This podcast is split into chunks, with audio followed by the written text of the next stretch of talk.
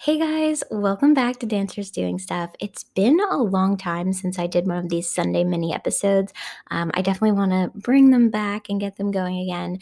And I thought today, being Mother's Day, would be the perfect day for me to jump on and do a little mini episode, share a little bit um, a personal story, I guess, uh, because my mom is the reason why I am a dancer today. And I just wanted to celebrate her and highlight her and some of the things that I've learned from her that are relevant to dance and life. Um, yeah, so let's get into it. So, uh, my mom, Gail Fanning Grove, um, she is 100% the reason why I am a dancer today. I'm really lucky that I grew up with a dancer as a mom, um, and my dad is a musician, saxophone player, and science teacher. Um, so the arts were always really celebrated in my family. I'm really lucky for that.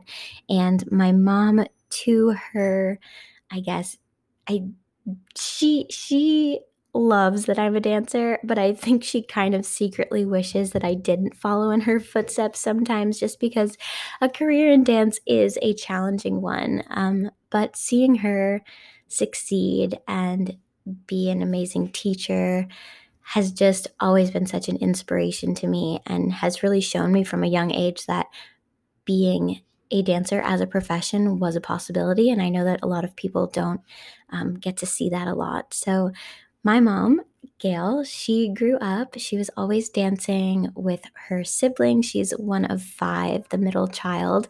And they would put on, you know, with the, the whole neighborhood back in the day, they would put on shows and in their driveway. And, and she was always teaching, I think, from what I remember. She'll have to correct me if I'm wrong, but I believe she started teaching when she was like 12 years old.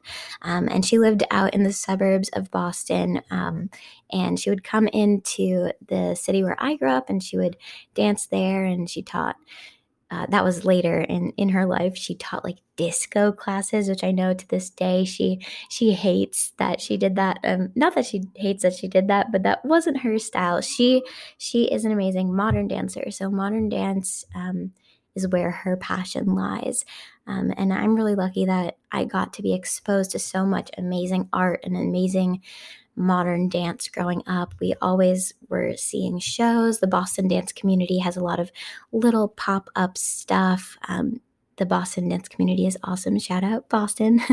um, but she's also been a teacher my whole life, and she was actually my very first dance teacher. Um, even before I could take class, I would be at the studio, whether it was in the office with the director's daughter uh, saying that I was hungry and wanted some carrot sticks. Or um, I think my my first memory of dance really is like sitting on this little blanket in the corner of a studio that she was teaching at um, in Boston and just hearing the drum music and hearing all her music and her counting and just seeing movement and I don't know. I just, I'm really, really lucky that I got to be exposed to that from such a young age.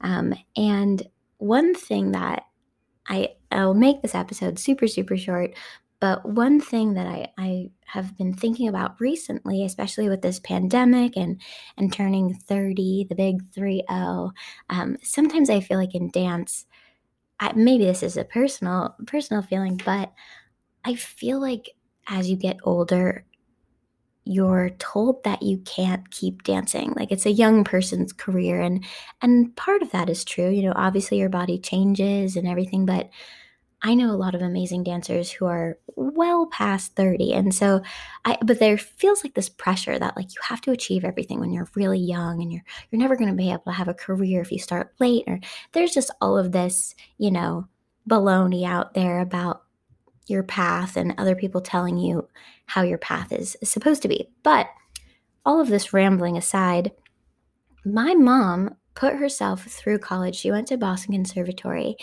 and she did not start that conservatory dance program until she was 30 years old.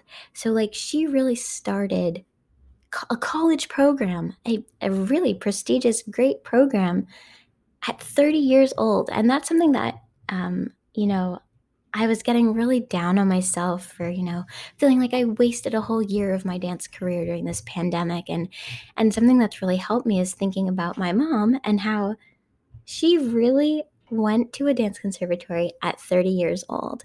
And that is just take that as inspiration for yourself if you are like feeling that pressure, feeling the anxiety of this year being kind of, you know, taken away, which uh, is a whole other thing because I think that we've learned so much as a dance community this year. Um, you know, whether we, we might not have been in the studio, but there has been so much growth and learning, I think. And so it's important to focus on that. But also, if you're feeling stressed about, you know, the physicality part of dance and not having been able to be as active or, you know, really be training and learning and feeling like you're you're too old to start, this is your sign to throw that thought out.